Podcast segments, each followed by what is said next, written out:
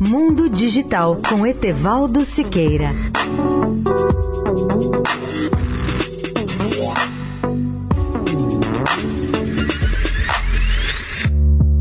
Olá, amigos da Eldorado. Hoje vou atualizar as notícias sobre os novos supermateriais criados em laboratório. Comecemos pelo grafeno, um material revolucionário, pois é 100 vezes mais resistente do que o aço e o melhor condutor elétrico já descoberto. Composto de carbono, como o diamante ou grafite, o grafeno é um material praticamente bidimensional, pois a sua espessura é de apenas um átomo. O material se apresenta como uma folha ou uma lâmina finíssima e os seus átomos formam uma rede hexagonal. O grafeno foi criado em laboratório em 2003 por 2 cientistas russos, a rigor soviéticos. Naturalizados britânicos, eles eram André Geim e Kostya Novoselov, que ganharam o Prêmio Nobel de Física de 2010. Mas o extraordinário material ainda tem poucas aplicações concretas em produtos industriais. Os cientistas, no entanto, continuam a apostar no futuro do grafeno. Entre as aplicações já confirmadas, sobre suas aplicações, estão as futuras telas de TV flexíveis mais finas do que uma folha de papel, ou ainda na fabricação de chips ou microcircuitos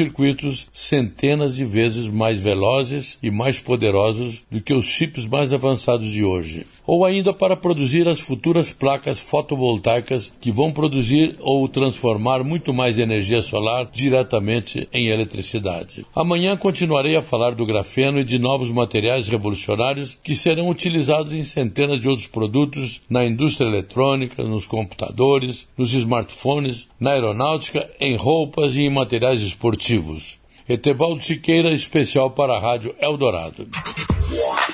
Mundo Digital com Etevaldo Siqueira.